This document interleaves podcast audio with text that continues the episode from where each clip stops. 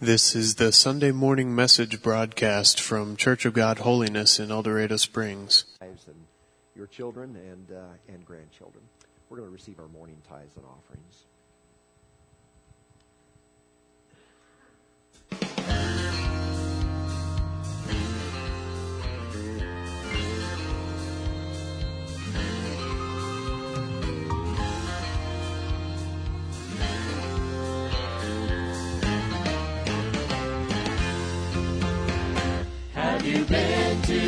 Jesus for the cleansing power? Are you washed in the blood of the Lamb? Are you fully trusting in His grace this hour? Are you washed in the blood of the Lamb? Are you washed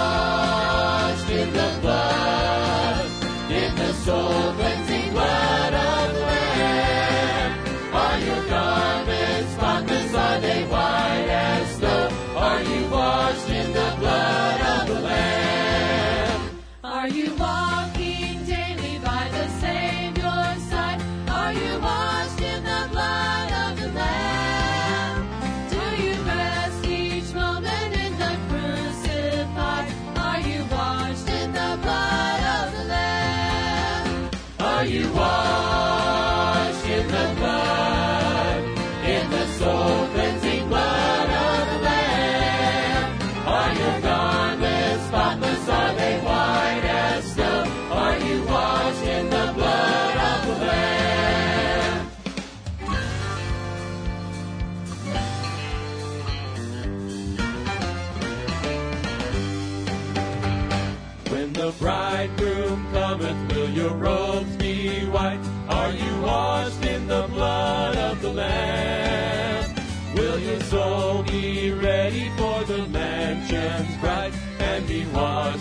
washed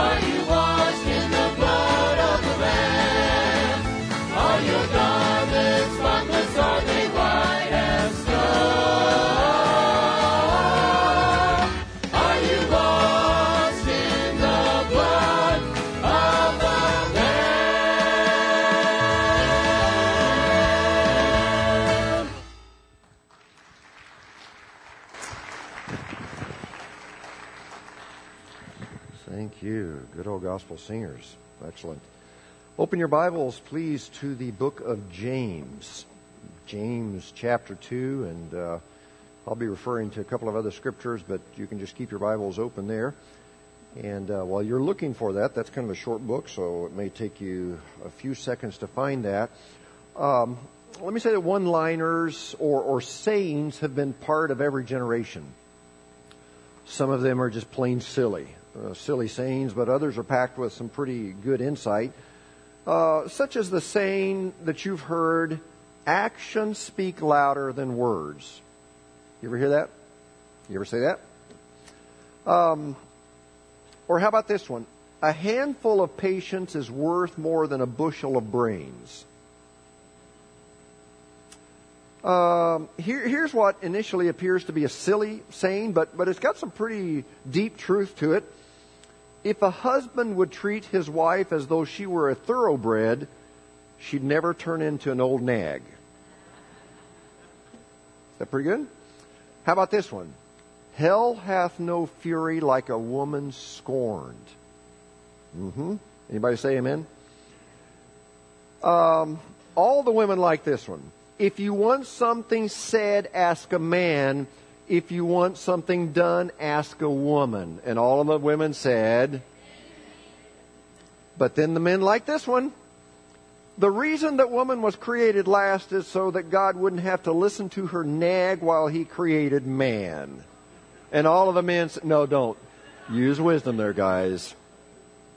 And then we've all heard this one. If the shoe fits, wear it. Or as the motto for women would be, if the shoe fits, buy it in every color. Now, as we talk about sayings, I, I also point out to you that there are some good sayings that appear to contradict each other. Listen to these two sayings. Look before you leap. Here's the second saying.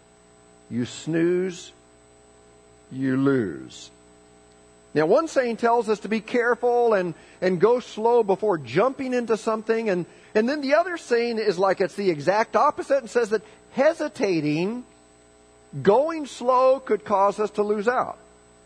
Now, as you look at these two sayings, which is good advice? Look before you leap, or you snooze, you lose. They're both good advice. If you were speaking to a group of cliff divers, probably the one that would be most appropriate would be look before you leap. But on the other hand, if you were talking to a farmer during harvest time, you might need to remind him, hey, you snooze, you lose. In other words, you better not snooze till noon. Get yourself out of bed. Get to work. So you have two contradictory, at least apparently contradictory sayings, but yet both are great advice depending on the situation. Now, as you study the Bible, you will also find concepts that initially seem to contradict each other. A prime example of this would be brought to center stage by, by two great men in the Bible, the Apostle Paul, the Apostle James. And as you read after them, it's almost as if Paul and James are having an argument, going back and forth, like, like two siblings. Paul says one thing, and then it looks like James shoots back with a statement that contradicts him. For example, Paul says in, in Ephesians chapter 2, verse 8, For it is by grace you've been saved through faith. This is not from yourself, it's the gift of God not by works, so that no one could boast. So, Paul says salvation is grace plus nothing. But then in the book of James, it's as if James strikes back, and he says this in chapter 2, verse 24. It says, You see that a person is justified by what he does and not by faith alone. So, so Paul says we're, we're justified by grace alone not by works. And, and James says we're justified not by grace alone, but by what he does, by works. Now the question comes up who's right? I mean, is salvation by grace alone, as Paul says, or is, is salvation a combination of grace and works, as James seems to indicate? Well, if, if you understand the context of both scriptures, you will see that both Paul and James are right. And so let's study this. Let's begin by looking at Paul's statement. He says, You're saved by grace, not of works. And I think we could all come out and, and say a big amen to Paul because this statement lines up with what the rest of the Bible says. Salvation is by grace through faith. Amen? Are, are you convinced? If salvation were because of good works, then the question would be how many good works are enough? Let me illustrate it this way. You know, if salvation were by works and you would ask me, Joe, are you saved? then I might start thinking and say, well, hmm, am I saved? Let's see, I prayed yesterday. I read the Bible yesterday. I didn't curse. I didn't lie. And even though I was in a hurry, I mean a big hurry at the grocery store, I let the little old lady go through the checkout line first. And so if I would think about all of those good things that I did yesterday, I might have the tendency to feel pretty good about my chances of salvation. That is until maybe I remembered, yeah, yesterday I did kind of get upset as well. I got a little impatient with my wife when we were getting ready to go out to eat and had to wait and and maybe I got upset at my grandson when he spilled his drink, and Maybe when I found some cat hair on my pants, I did kick the cat and not real hard, just a little gentle kick. And, and so remembering that part of my day, I would have to evaluate things and say, okay, does my letting the little lady go first at the grocery store and my Bible reading make up for my being impatient with my wife and getting upset with Jace and, and then kicking the cat when it left some hair on my pants? Do, do, do you see that? Do, you see what I'm trying to say? And some of you, you're saying, Pastor, you lost your temper and kicked your cat? No, you know that I don't have a cat. If you attend here, you know I don't have a cat. But, but if I did have a cat, there would be the temptation to kick the cat, but not so gently. But anyway, moving on, don't report me to PETA. I don't have a cat. Just an illustration. But what I'm trying to say is that if you depend on your good works for your salvation, then how do you know when enough is enough? Don't ever forget that, that you're saved by grace through faith. And when God's hand of grace reaches down from heaven and your hand of faith reaches up and you clasp hands, you grab hands, that's salvation. You know, Martin Luther, back in the period of the Dark Ages, was desperately trying to earn his way to heaven. And, and there in Rome, day after day, he would go to the Church of the Lateran.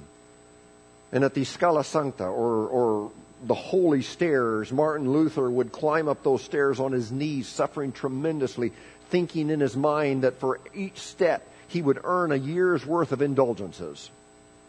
But one day, while climbing on his knees, hurting and suffering, he was startled by a sudden voice that seemed to come out of the heavens. And, and it gave him that verse in Romans chapter 1, verse 17 that says, The just shall live by faith. And, and at that moment, the light came on in his heart and in his mind. And Martin Luther was on his knees and he jumped to his feet there on the steps. And as he realized he could not work and crawl and suffer his way to heaven. Salvation is by grace through faith. The just shall live by faith. And, and that truth so gripped Martin Luther that he took those 95 theses, or in other words, the 95 statements, and he nailed them to the church doors. And the Reformation, which was one of the greatest revivals the world has ever known, was born out of this truth. So we're saved by grace through faith. Amen? You say, okay, Joe, you're obviously on Paul's side that salvation is by, by grace alone. And yeah, yeah, I am on Paul's side. But I'm also on James's side. Because what James is saying is also supported by the rest of the Bible. Uh, again, James says that a person is justified by what he does and not by faith alone. Now, to be able to reconcile his statement, you have to understand that James is not referring to the same thing that Paul is. Let me, let me illustrate it this way. Take a look at me. I mean, this young looking, buff, uh, good looking, fit pastor here. Just look at me for a moment. But as you look at me, do you see my salvation? No, you can't see my salvation. You can't tell what's in my heart. Now, I can say I'm saved. I can say that I've been filled with God's Spirit. I, I can say that I have a wonderful walk with God. I, I can raise my hand in worship. I can attend every church service. But you can't see into my heart to see if it's reality or just a show. You know, the, the only way you know anything about my walk with God is by the circumstantial evidence of my actions and my reactions. And what James is saying is that we should have a show me faith. We should take the faith that's in our heart that comes about by grace, and then that should automatically be translated into works, and then through those works, others can see that our salvation is more than just talk. So, so please understand that there's no contradiction between Paul and James. Paul is talking about the root of our salvation. James is talking about the fruit of our salvation. And if the root is there, the fruit should also be there. Paul is talking about a no-so salvation. James is talking about a show-so salvation. That there's no contradiction. James simply being the practical person that, that he is, he says that people who have a say so salvation must also have a show so salvation. You know, James is not saying that works save. He's not even saying that works help save. Not at all. But true and genuine faith will produce works. And if there's nothing that shows, James says it's a dead faith. Rich Mullins wrote a song with this scripture in mind, and he said, listen to this, it's kind of an interesting interesting song. Says faith without works is like a song you can't sing. It's about as useless as a screen door on a submarine. I mean just try to picture that in your mind. Um, that that's the way it is though. Now let's look at three characteristics james gives us that shows if our faith is real or if it's dead first of all according to james a dead faith has no compassion and James gives us an illustration to help us understand this. Uh, in, in verse 15, James chapter 2 says this Suppose a brother or sister is without clothes and daily food. One of you says to him, Go, I wish you well. Keep warm, well fed, but does nothing about his physical needs. What good is it? In the same way, faith by itself, if it's not accompanied by action, is dead. Now, let me uh, bring give an example to bring this closer to home. And Tim, could I just pick on you for a minute? You can stay back there. Um, let's say that five years down the road, uh, Tim comes to my doorstep, and uh, and, and Tim has fallen on hard times, and uh, Tanya's kicked him out of the house, and and, uh, and and Tim is dressed in rags. It's a cold, wintry day, and he's shivering. He's all skinny and hungry. And he knocks at my door and, and, he, and he said, Please, Pastor Joe, don't you remember me? It, it, it's good old Tim Wilson. And I was always the quiet and the shy one in church and the one who was just seen but never heard. And remember me, oh, Pastor Joe, could, could you please help me? I'm so cold. I'm so hungry. Now, let's say that inside my house, I've got extra clothes and coats and a pantry full of food, and there's poor old Tim out there on the steps just a shivering. And I say, Oh, Tim, bless your little heart. Oh, bless you, Tim. Oh, Tim, God bless you, brother. May God help you and touch you and give you peace and comfort. But go away.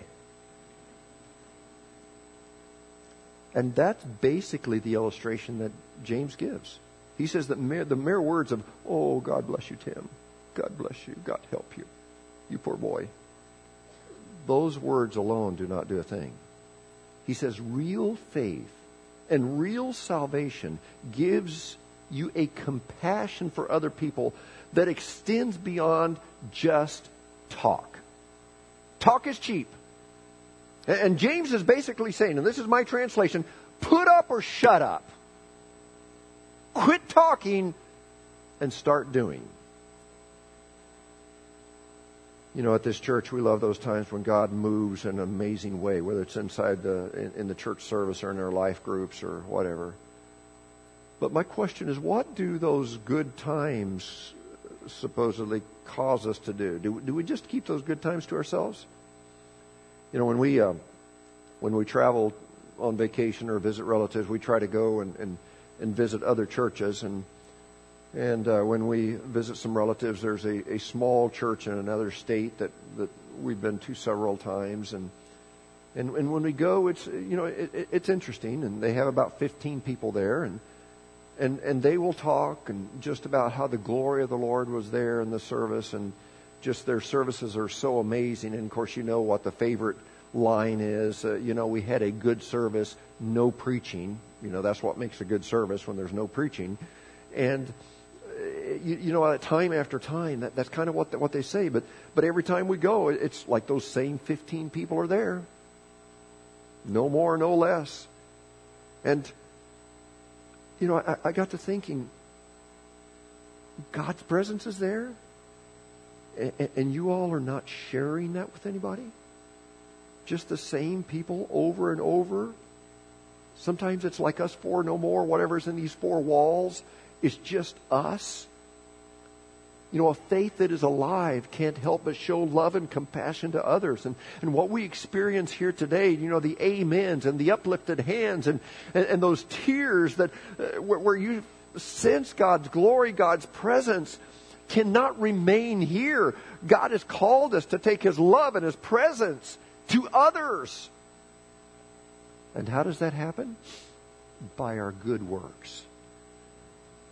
I was reading about a missionary returning after many years of service to the people of New Guinea, and which incidentally is where uh, Pastor Mark Serbrook, who comes to the early service, and I were headed to today. As soon as the late service ends, I hope the pastor doesn't go late because we fly out of Kansas City at five, and we have to leave at one fifteen. We're going to head to Minneapolis, and then L.A., and then a 14-hour flight to Australia, and then another flight to Port Moresby, and then take a, a, a road trip, and then another flight, and I don't know where we're going to end up. Uh, hopefully, at the right place. But uh, I, I ask for your prayers on on this trip, as we'll be meeting with some church leaders there. But uh, no mountain climbing, by the way, unfortunately. Uh, but when this missionary returned from New Guinea, he was asked, "Tell me what you found in New Guinea when you first arrived." And he, and he said, "Oh, I, you know, I found people were so uncaring. They didn't have any moral sense of right and wrong." And and he said, he said, if a mother were carrying her little baby and it began to cry, that mom would just toss toss the baby into the ditch let it die. And if he said, if uh, he said if a man saw his father break his leg, he would leave him on the roadside to suffer by himself. They, they had no compassion there whatsoever. And and so he was asked by that person, well, what what'd you do? Surely you preached to them and taught them differently. And and the missionary said, no, not at first. He said, I thought it better to show them my faith by my works. And when I saw a baby crying, he said, I picked it up and I loved it and I consoled it. Said, when I saw a man with a broken leg, I tried to mend it. When I found people distressed and hungry, I took them in. I comforted them. I fed them. And that missionary said, finally, they began to ask, why are you doing this? He said, when they asked that question, that was the open door to preach the gospel to them. You know, here's the truth. If you go around at work or at school only preaching hellfire and brimstone, your message will probably be met with skepticism. And there is a place and a time to teach and preach about this horrible place called hell. And it seems like the church today has gotten away from this because, you know, we, we want it to be, uh, you know, seeker sensitive, user friendly, and we sure don't want to make anybody uncomfortable. So there is a place to teach and preach on that. But but if the only way you intend to reach people for Christ is by trying to scare them with the concept of hell, you're probably not going to make much of a difference in their lives. That the key is to show compassion to the needy and the hurting and the sorrowing. The key is to show compassion to the alcoholics and the drug addicts.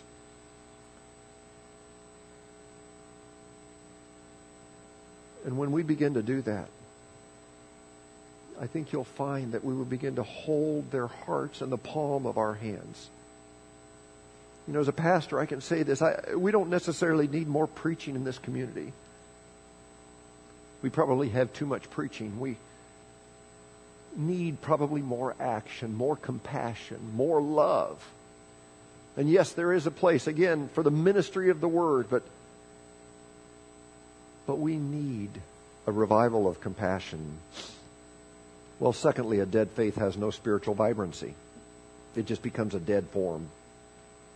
Uh, you know, you can believe in God and die and go to hell.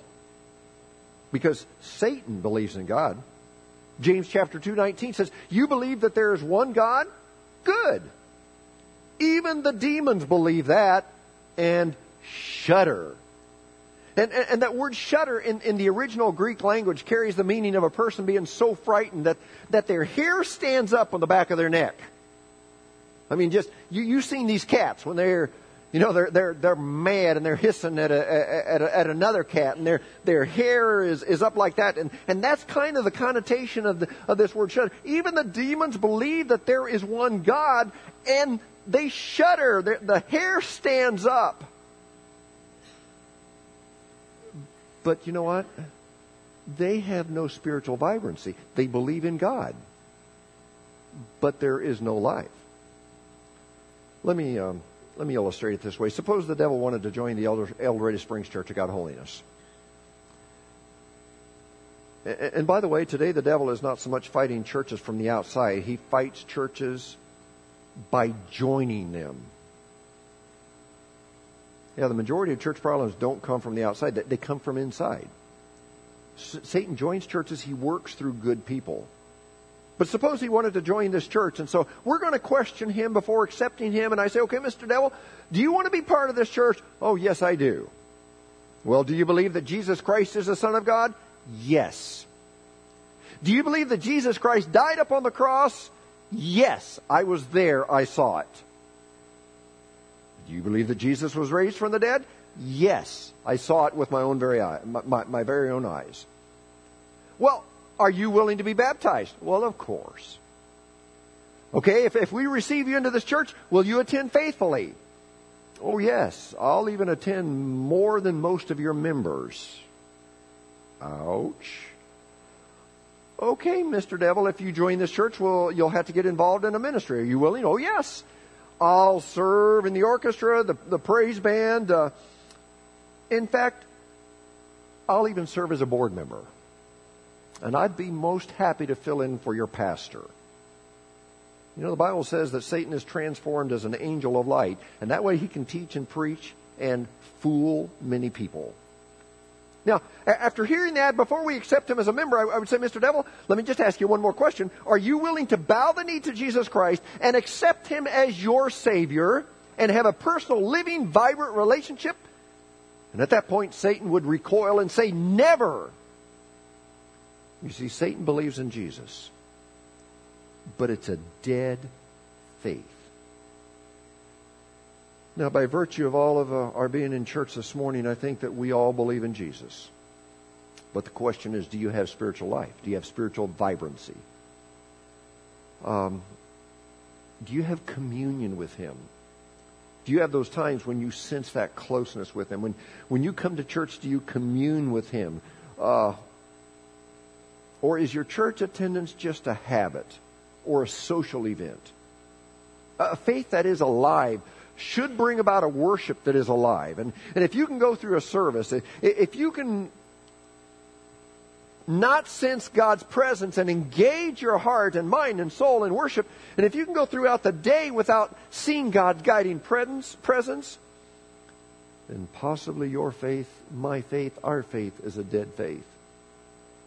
Well, the third mark of a person with a dead faith is there is no evidence of a changed life.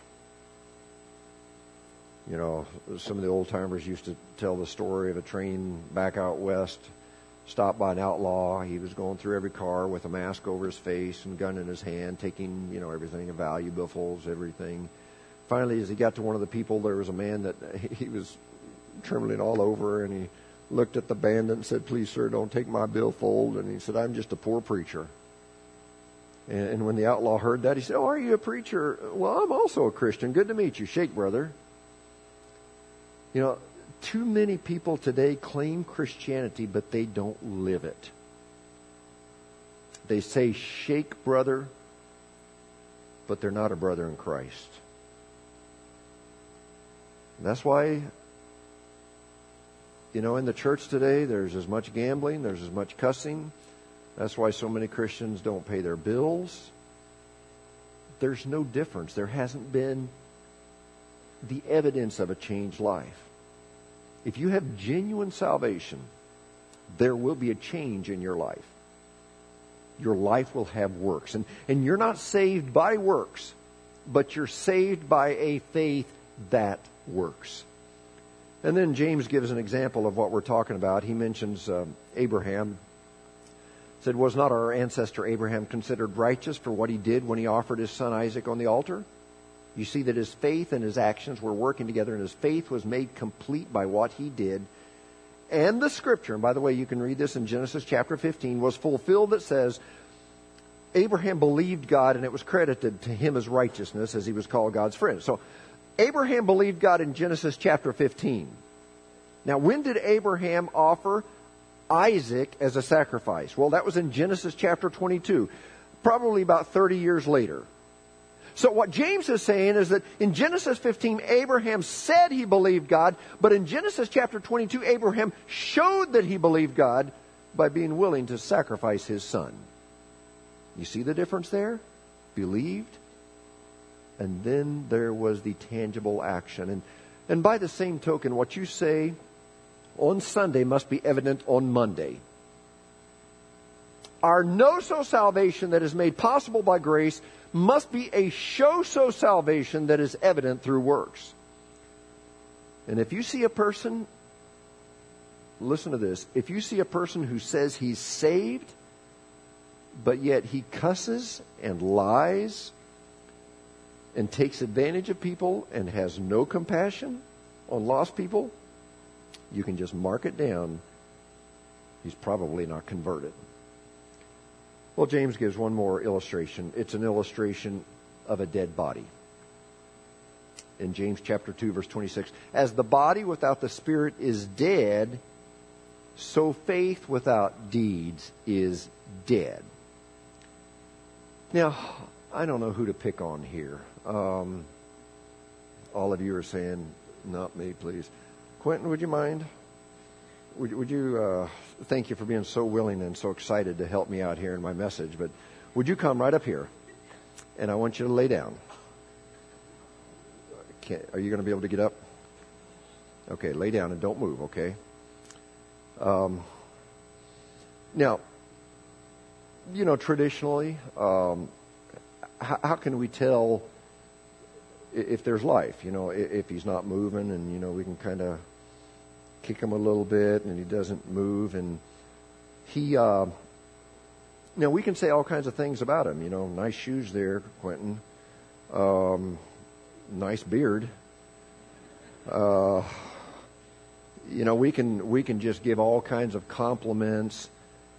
Um, but if he doesn't eventually move, we're going to come to the conclusion that you know we need to call the coroner and uh, you know a funeral home, and uh, because he, he's dead. And regardless of what we say, you know what, he's a nice looking specimen here, and uh, you know what, they did such a good job, and he looks at peace, looks so peaceful, you know all those things.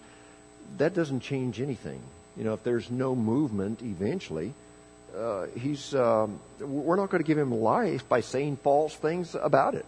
You know, uh, so, someone said, well, you know, if a dog has four legs and you decide to call his tail a leg, then how many legs will he have? Well, he'll still have four legs because it doesn't matter what you call his tail, it's still a tail, not a leg. And it's the same way, you know, with a body. You can say all kinds of things about it, but if, if you know, in our walk with God, if there are no works ever, we're going to have to come to the conclusion that, you know, we're, we're dead. And, you know, you can call in anything you want, but it's dead. And you know, sometimes people give the appearance of life. They, they go to church, sometimes they, they put a Bible on their coffee table, they dust it off. Uh, uh they will go back to their baptism as, as if it's their get out of hell free card, or, or they may listen to K-Love, or pay their tithe. But a faith that doesn't change the way you live is a dead faith. And as I've said many times, if your religion hasn't changed your life, then you had better change your religion because faith without works is dead. Thank you, Quentin.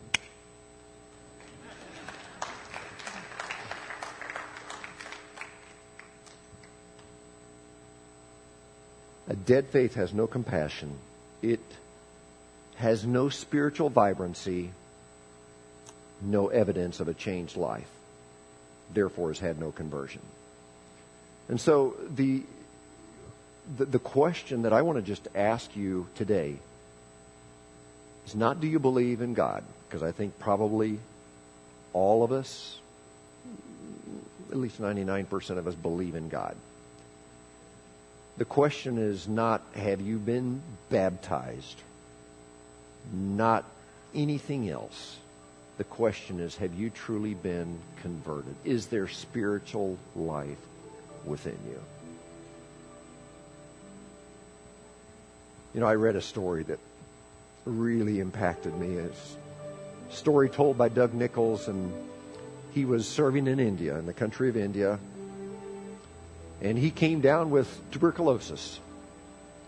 And so uh, he was went into a TB sanitarium for several months, and, and while there, and of course he didn't speak uh, didn't speak Hindi, and yet he tried to give you know just much of a witness, as much of a witness for Christ as possible, and uh, and he had some gospel literature, but they were all refusing it. He tried to give it to, uh, you know, to the patients, to the doctors, to the nurses, and everyone refused. And he could sense that they weren't happy about being an American, uh, that he was an American in there. And and he writes this. He said, "The first few nights I awoke around two o'clock in the morning, coughing."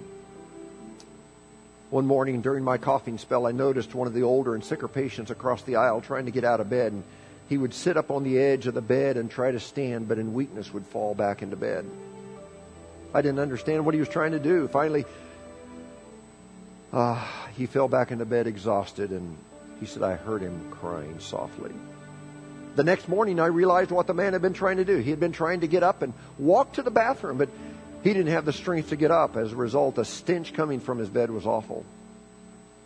Other patients, patients yelled insults at the man. Angry nurses moved him roughly from side to side as they cleaned up the mess. One nurse even slapped him. The old man curled into a ball and just wept. Said the next night I again woke up coughing. I again noticed the man across the aisle sit up and try to stand. Like the night before, he fell back whimpering. He wrote, I don't like bad smells, and I didn't want to become involved.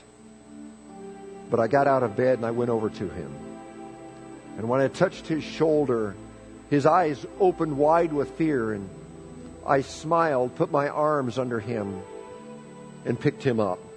He was very light due to old age and advanced TB. I carried him to the washroom, which was just a filthy small room with a hole in the floor. I stood behind him with my arms under his armpits as he took care of himself. After he finished, I picked him up carried him back to his bed. As I laid him down, he kissed me on the cheek, smiled, and said something I couldn't understand.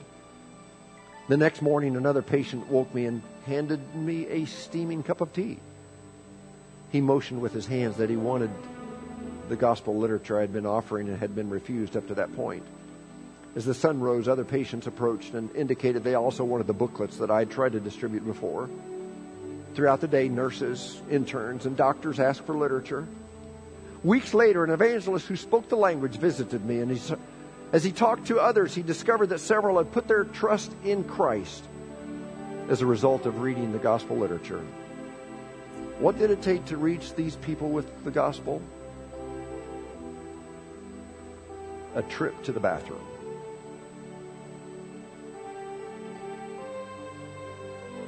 You know, I believe there's some people that are going to go to hell because they missed salvation by 12 inches. They had it here but they didn't have it here. Their faith was an intellectual faith. It never translated into any compassion or good deeds or vibrancy. You know, at the Church of God Holiness, I want our faith to be more than just a dead faith. I, I want it to be more than just talk. I want it to be alive. I want my faith to have compassion towards you and towards others. I want your faith to be alive, full of compassion. Again, I, I, am not sure that we're going to win a lot more people to the Lord just by a bunch of preaching. If you go on the street corner and get a loudspeaker system and start preaching hellfire and brimstone, I don't think we're going to win people to the Lord. There may be an isolated one, there's a place for it in some countries. But I believe if we're going to reach this community that we've label, labeled as the meth community, alcoholics, families that are dysfunctional, if we're going to reach them for Jesus Christ, it's not going to be by going to them and saying, You're going to go to hell, buddy. It's going to be because we're there with a helping hand, loving them in the stench, loving them in their condition, even though they might have gotten themselves in that condition themselves, yet we still love them. And so I pray that today God would give us a revival of compassion. If we don't have it, it's a dead faith. And so, would you take that faith that you've received by grace? The root is there. This week, could we show some fruit? And I pray that when they talk about the Church of God holiness, that they would not, of course, refer to us. We want all honor and glory to go to God, but they would say, you know, those people there at the church, there's something about them they love. They have compassion. And when we begin to do that, I guarantee you, we won't be able to fit everybody in this church because people will want to know what's different, wonderfully different about us. Would you bow your heads? Father, we, uh, we thank you for your word. Thank you for Paul that helps us to understand that salvation is by grace through faith. We can't earn our way to heaven. But then thank you for James that helps us to understand that really uh, it's the works that's going to provide the circumstantial evidence to others that there's something different about us. God, give us a revival of compassion that this week we would love people. The person who cuts us off on the road, that we would just love them. That we would not yell or honk our horn. Lord, as we go out to eat this week and maybe the wait staff doesn't do a real good job on our food or the cooks burn it or whatever and we have to wait a long time. Lord, instead of cutting our tip in half, may we maybe just double it. Instead of yelling at them, we would just show that there's something wonderfully different about us. God, I'm not talking about just being a doormat where everybody walks over us and abuses us. That's not that's not it. But Lord, sometimes we want to demand our rights, but really we don't have any rights. Lord, I pray that our lives, our lives would be such a reflection of Jesus. Lord, you were spit on when you, you were here on earth and you didn't spit back. You were slapped and you didn't slap back. There was no revenge. It was all love. And there in the ultimate act of brutality, you were nailed to a cross. And instead of saying, You'll get yours, you said, Father, forgive them because they don't know what they're doing. So, Lord, when somebody spouts off at us, treats us in a wrong way, that we would have the attitude of Christ and say, Lord, forgive them. And not be holier than thou when we do it, that we would just quietly in our own hearts and minds just understand that maybe they're having a bad day, we don't know what's going on, and that we would be able to see past that and say, that's not really them. Lord, when our spouse maybe is short to us, that we would not just go off, but that we would go the extra mile. So, Lord, as we show compassion, let it begin at home. Sometimes we are the most brutal to our own family. Let the compassion start there. Let it go to the streets, to work, to the grocery store, to the gas station.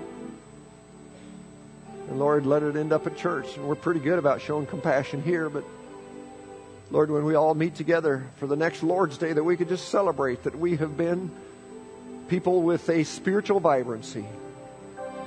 Oh God, would you do a work in our midst? And I thank you for what you're going to do with us, through us. We ask this in Jesus' precious and holy name. And all of God's people said, Amen. Amen. Let's go make a difference. You're dismissed. You've been listening to the Sunday morning message broadcast from Church of God Holiness in El Dorado Springs. Our messages are archived at www.eldochurch.com or to order compact discs or DVD videos of the messages, call the church at 417-876-2200. Thank you for listening.